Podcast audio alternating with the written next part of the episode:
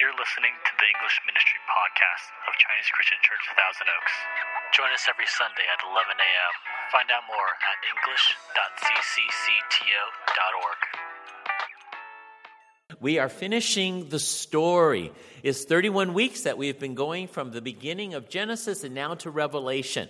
We have been learning the whole story of what God is doing. We've called it the upper story of what God is doing in the world and through His Word and in our lives, and something that we can't always see, but it's something that goes on from the past of what God began in creation all the way into eternity. And then we've learned about the lower story, about our lives and about what happens here on earth and how God cares about us and how God is working in our lives to bring us closer in union with Him as well as with one another. And so the story is an important part of who we are, and we want to be part of God's story. And so we come to the final book of the Bible. And I want you to think, what's the name of the last book of the Bible? Okay? So there we go. Okay, so is it Revelations? Is it Revelation? Is it the revelation of Jesus Christ? Is it the revelation to John? Is it all of them? It's all except the first one. And I think so many times when people say Revelation, they say revelations when they talk about the last book. But it's not revelations. It's either, if you different versions of the Bible, it's Revelation, or it's the revelation of Jesus, the revealing of Jesus and of what God is doing for all of eternity, or it's the revelation that God gave to the Apostle John. So that would be the last three would be correct. I want you to think, what's the main theme of the last book of the Bible? What's the main theme of the last book of the Bible? Is it A, when Armageddon will happen? B, God's sovereignty and Christian faithfulness? C, when Jesus will return? D, judgment, heaven or hell? Now, you think it's all the above? Now, the question is, what's the main theme? So that's singular in this case. What's the main theme? It's B, God's sovereignty and Christian faithfulness. And we're going to see that. The others are in the last book of the Bible, but so oftentimes people are focused on those, the Armageddon, when is Jesus returning, and judgment. And we get really involved in these things, and there's so many things in Revelation that sometimes are hard to understand. And interpreters often spend a lot of time trying to explain the things that are hard to understand, and then we forget the things that are easier to understand, the things that bring blessings to us. And today we're going to look at many verses in Revelation that God has us to read for our edification, for our growing.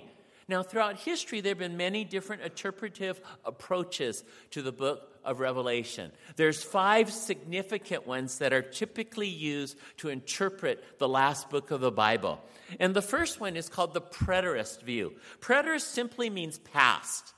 And people who believe this believe that everything that's prophesied in the book of Revelation actually was already fulfilled at 70 AD, which was when Jerusalem was destroyed. And so they believe that all the prophecies that were there in Revelation happened between the time of their when they were said until 70 AD. And that's called the Preterist view. The second view is the other side, the Futurist view. And that's a very popular view today. It's also part of what many people believe as far as being the literal interpretation of Revelation. And they believe that everything that we read in Revelation, particularly in chapter 4 to the end, is something of the distant future from when it was written. So 2,000 years ago, it's still yet to have been completely fulfilled. They believe that there will be a final crisis period, which is what we would call Armageddon. And then they believe Jesus is returning to establish His kingdom on earth, to judge evil and to usher in a new creation. They believe in a literal rapture, a literal 7-year tribulation, and a literal 1,000-year millennium. That's a very popular view called the Futurist view. There's a third view, which used to be popular, but which is no longer, actually not very many people hold to anymore. And that is called the historicist view. And that's where they see the book of Revelation almost linear, like it's just going to happen bit by bit throughout history. And so they look at the different things that have happened in the church and in the world from when Jesus was on earth until now, and they see the revelation, the prophecies happening and being fulfilled step by step. And that's the historicist view. And so they look at different things in the church, and yet that view has sort of been lost in recent history and not viewed anymore. The fourth one is called the idealist view.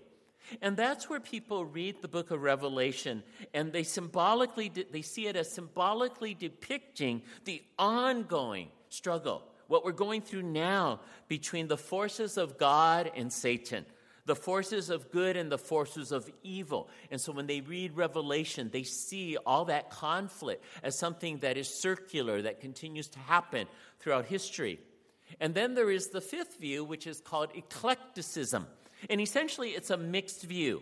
And typically, it's a mixed view of the preterist view. It takes some things of the preterist view, and it sees that it did happen back and then, and it affected the first church. But it also takes some things of the futurist view. For example, we know Jesus is yet to return. And so we know that's still happening into the future. But it also takes things of the idealist view and sees symbolism in the last book of the Bible in Revelation. And so these are five traditional views of how to interpret the book of Revelation. But each one has its difficulty. But today, what I want us to see, and we are going to do something different today. We're going to be hearing a lot of the Word of God. But we have outlined it, or I've outlined it, in five particular points of things that are very clear to me, and I think clear to you as well, in the book of Revelation. And these five things are that Revelation's purpose and its theological message is, one, to proclaim the sovereign rule of God, that God's in control. Number two is to exalt Jesus Christ. So the first two are about God's character, who he is and what he does and what Jesus has done for us. The last three pertain to you and to me and to the church throughout history. And that is that the book of Revelation was written to exhort the church of how to live, to encourage the church when it goes through times of trials and difficulty, and to assure the church of eternity and of Jesus' return. And so these promises that God gives to us, these teachings that God gives to us, is for everybody. Everybody here should be reading the book of Revelation. It's not so hard that you can't understand it. I remember when I was a new Christian, I didn't want to read the book of Revelation because I thought I wouldn't understand it. But that was wrong. You can understand the book of Revelation. In fact, there is a promise at the very beginning of the book of Revelation. Would you read this out loud with me? And we will actually obey this verse as we do. Okay, let's say it together. Blessed is the one who reads aloud the words of this prophecy, and blessed are those who hear and who keep what is written in it, for the time is near. And so God is telling us that you and I will receive a blessing when? When we read the words of this prophecy, or when we read the book of Revelation. How? When we read it out loud. We will be blessed in the reading, and we will be blessed in the hearing. And as we read it and as we hear it, we'll be taught how to obey.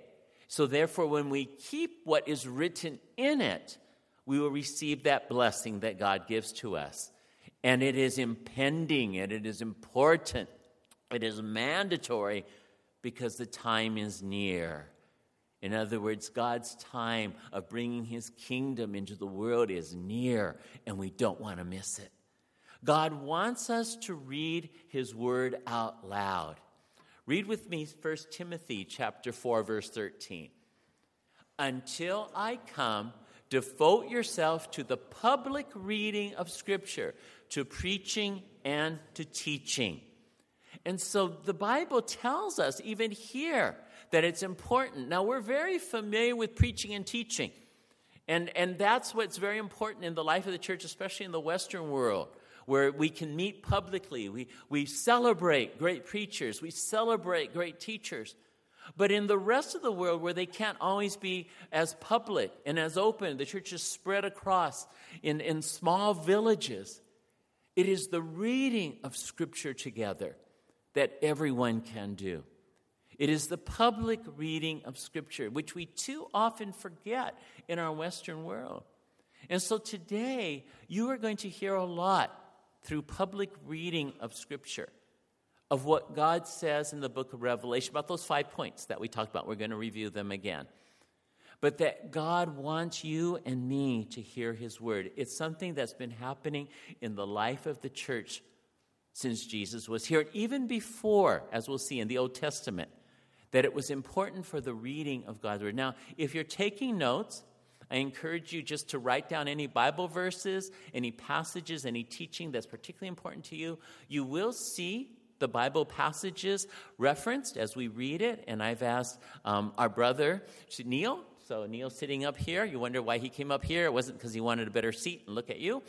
He's going to help me, and he's going to help read the Scriptures. And you're going to also read the Scriptures with us. So there'll be some congregational reading of the book of Revelation. But remember this as we do. What God promises is that when we read the Word of God out loud, we're being obedient to the Scriptures. Now, as I said, it's not just something that's happened in the New Testament. It's also something that's taught in the Old Testament. And so I want us to see this video, which talks about the public reading of God's Word and why it's so important.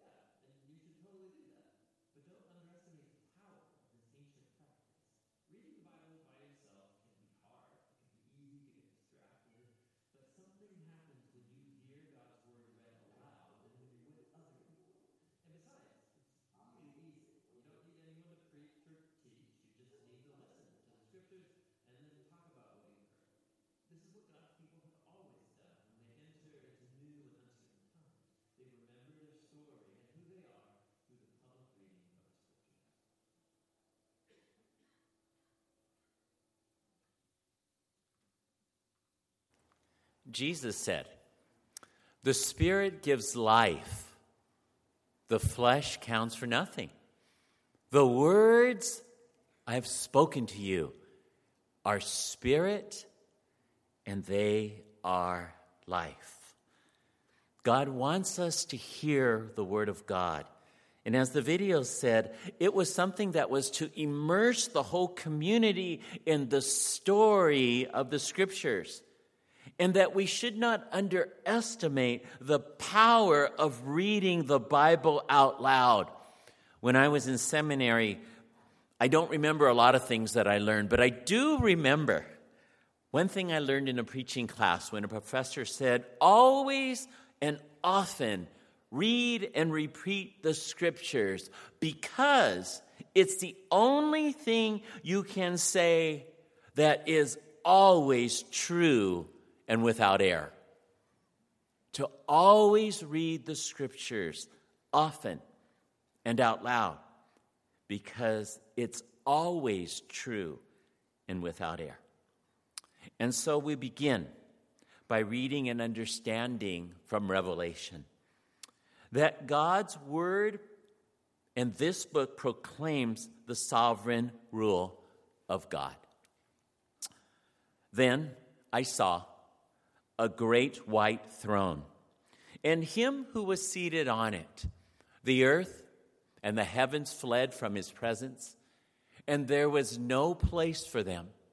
And I saw the dead, great and small, standing before the throne, and books were opened. Another book was opened, which is the book of life.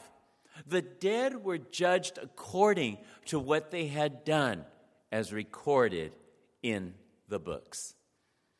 The sea gave up the dead that were in it, and death and Hades gave up the dead that were in them. And each person was judged according to what they had done. Then death and Hades were thrown into the lake of fire. The lake of fire is the second death. Anyone whose name was not found written in the book of life was thrown into the lake of fire. This great white throne represents God's holiness and God's purity, and that he is indeed the sovereign judge of the world. He sits on a judgment seat over all the dead, over all who have ever lived, and God will execute perfect justice. And the final judgment will be of the wicked, but also of the righteous. Of the dead, it says, great and small, all will stand before the throne. And God keeps a perfect and accurate record. Books were opened, and the record of every human deed, of everything you and I do, of everything anyone has ever done, will be read because it's been recorded. And we will be rewarded or punished with his perfect justice because he is the judge. We continue to read and see that in the center around the throne were four living creatures, and they were covered with eyes in front and in back. The first living creature was like a lion. The second was like an ox. The third had a face like a man. The fourth was like a flying eagle. Each of the four living creatures had six wings and was covered with eyes all around, even under its wings. Day and night, they never stopped saying, "Holy, holy, holy is the Lord God Almighty, who was and is to come." Whenever the living creatures give glory, honor, and thanks to him, who sits on the throne and who lives forever and ever, the 24 elders fall down before him, who sits on the throne, and worship him, who lives forever and ever. They lay their crowns before the throne and say, "You are worthy, our Lord and God, to receive glory and honor and power. For you created all things, and by your will they were created and have their being. To him who sits on the throne and to the Lamb be praise and honor and glory and power forever and ever. Amen. God's word proclaims his sovereignty, his rule, his justice, and his holiness. Revelation also exalts Jesus Christ, the Son and the Lamb of God. The book of Revelation, chapter 1, verses 4 through 6. Grace and peace to you from him who is and who was and who is to come, and from the seven spirits before his throne, and from Jesus Christ, who is the faithful witness, the firstborn from the dead, and the ruler of the kings of the earth, to him who loves us and has freed us from our sins by his God and Father, to him be glory and power forever and ever. Amen. Revelation chapter 1, verses 12 through 18. I turned around to see the voice that was speaking to me, and when I turned, I saw seven golden lampstands. And among the lampstands was someone like a son of man, dressed in a robe reaching down to his feet and with a golden sash around his chest. The hair on his head was white like wool, as white as snow, and his eyes were like blazing fire. His feet were like the bronze glowing in a furnace, and his voice was like the sound of rushing waters. In his right hand he held seven stars, and coming out of his mouth was a sharp, double-edged sword.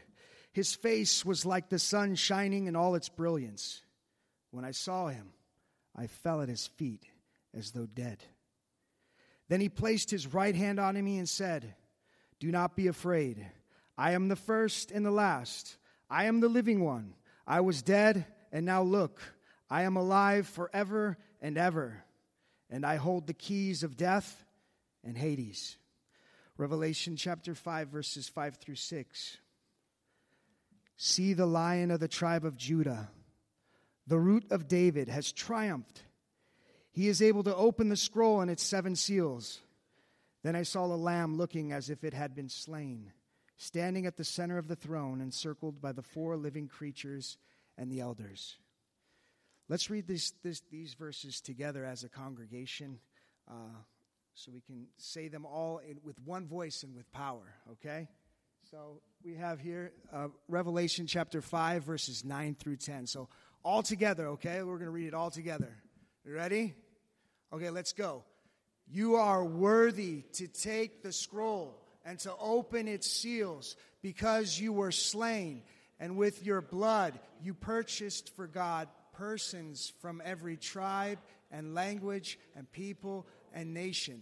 You have made them to be a kingdom and priests to serve our God, and they will reign on the earth. And we have one more, all together in one loud voice with power, okay? Ready? Let's go.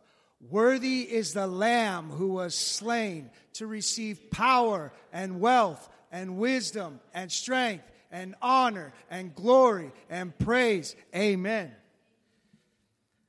A few more. Revelation chapter 19, verses 11 through 13.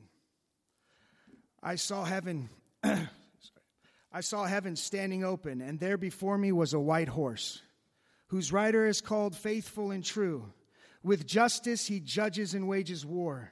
His eyes are like blazing fire, and on his head are many crowns. He has a name written on him that no one knows but he himself. He is dressed in a robe dipped in blood, and his name is the Word of God. Revelation chapter 9, verses 15 through 16. He will rule them with an iron scepter. He treads the winepress of the fury of the wrath of God Almighty. On his robe and on his thigh, he has the name written, King of Kings and Lord of Lords.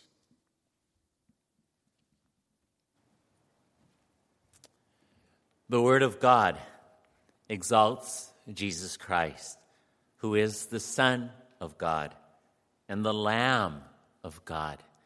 He is the King of Kings. He is the Lord of Lords. He is the one in charge of the revelation. And thirdly, we see that Revelation's purpose is to exhort us, the church, to exhort us to repent and to resist compromise, complacency, and false teaching. Those things are easy for us to do. To give in or to give up, to be lazy or to not try, to be distracted or even to be deceived. And so we must listen carefully to what God says to the churches. There were 7 churches that Jesus spoke to in chapters 1 through 3. 7 churches that God was speaking to for you and for me to learn from. And this is what we hear from the Word of God. To the angel of the church in Ephesus write, I know that you cannot tolerate wicked people, that you have tested those who claim to be apostles but are not, and have found them false. You have persevered and have endured hardships for my name, and have not grown weary. Yet I hold this against you. You have forsaken the love you had at first.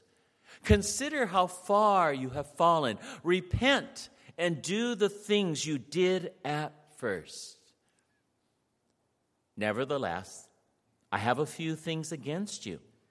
You have people there who hold to the teaching of Balaam, who taught Balak to entice the Israelites to sin by eating food sacrificed to idols and by committing sexual immorality. Likewise, you also have those who hold to the teaching of the Nicolaitans. Repent, therefore, otherwise I will soon come to you and will fight against them with the sword of my mouth. Nevertheless, I have this against you. You tolerate that woman Jezebel, who calls herself a prophetess. By her teaching, she misleads my servants into sexual immorality and the eating of food sacrificed to idols. I have given her time to repent of her immorality, but she is unwilling.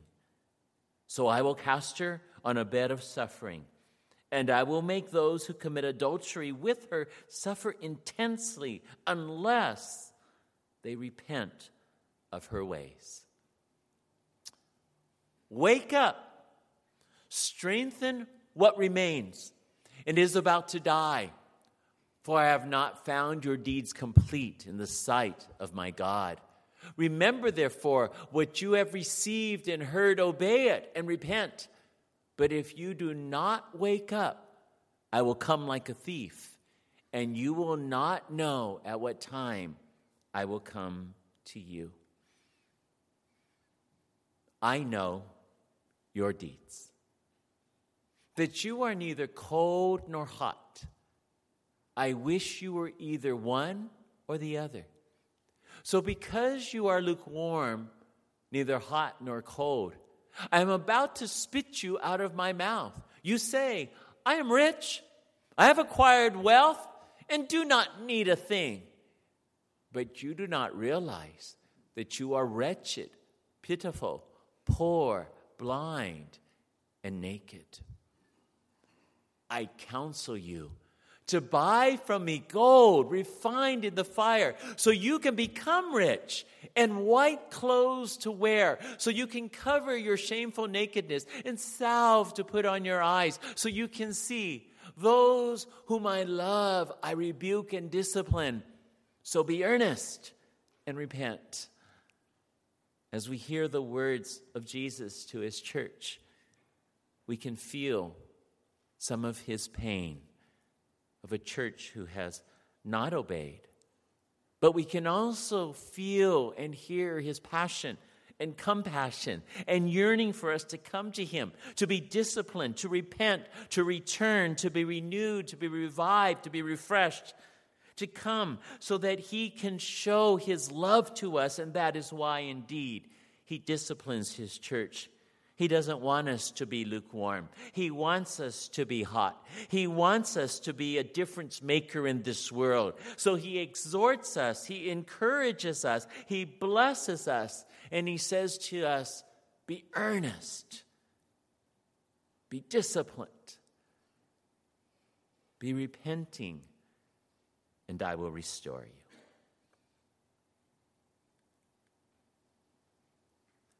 The purpose of Revelation is to encourage us and to encourage all the church of Jesus to hold fast to him and to steadfastly endure all trials.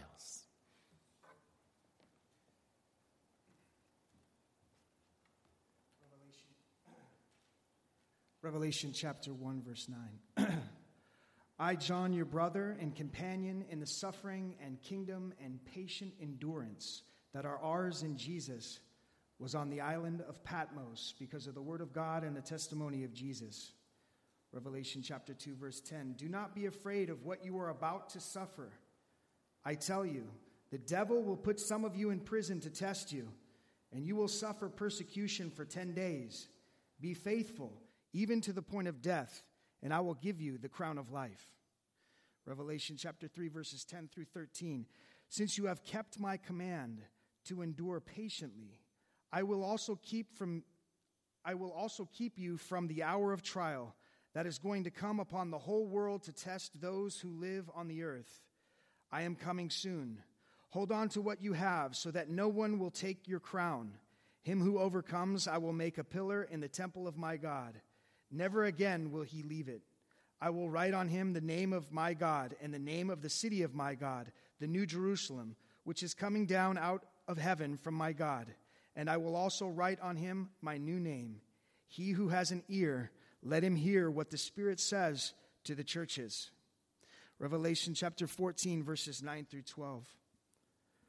A third angel followed them, and said in a loud voice, If anyone worships the beast and his image and receives his mark on their forehead or on the hand, he too will drink of the wine of God's fury, which has been poured full strength into the cup of his wrath. He will be tormented with burning sulfur in the presence of the holy angels and of the Lamb, and the smoke of their torment rises forever and ever. There is no rest day or night for those who worship the beast and his image, or for anyone who receives the mark of his name. This calls for patient endurance on the part of the saints who obey God's commandments and remain faithful to Jesus.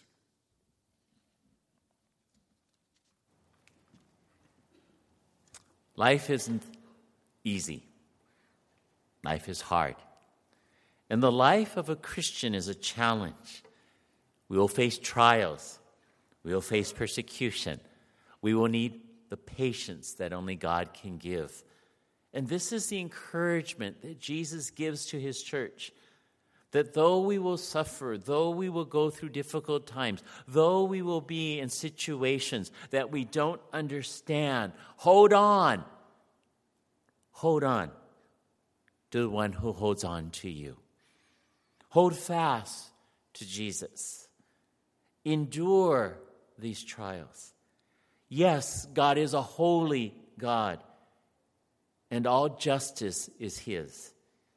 But he is also a compassionate and loving Heavenly Father.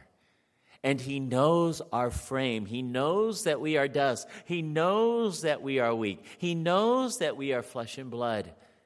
And he cares. And he wants to encourage us and to help us through these difficult times. All people suffer. And God is there to help his people as we do. And fifthly, the book of Revelation is there to assure us, to assure the church of our certain hope in Jesus and of his absolute promise to return and that we shall see his glory. Jesus says, Look, I am coming soon. My reward is with me, and I will give to each person according to what they have done. I am the Alpha and the Omega, the first and the last, the beginning and the end." Would you stand with me as we read these scriptures together and as we give praise to the Lord?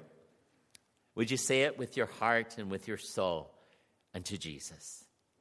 You are worthy to take the scroll and to open its seals, because you were slain, and with your blood you purchased for God persons from every tribe and language and people and nation. Worthy is the Lamb who was slain to receive power and wealth and wisdom and strength and honor and glory and praise. The 24 elders and the 4 living creatures fell down and worshiped God, who was seated on the throne, and they cried, "Amen, hallelujah." Then a voice came from the throne saying,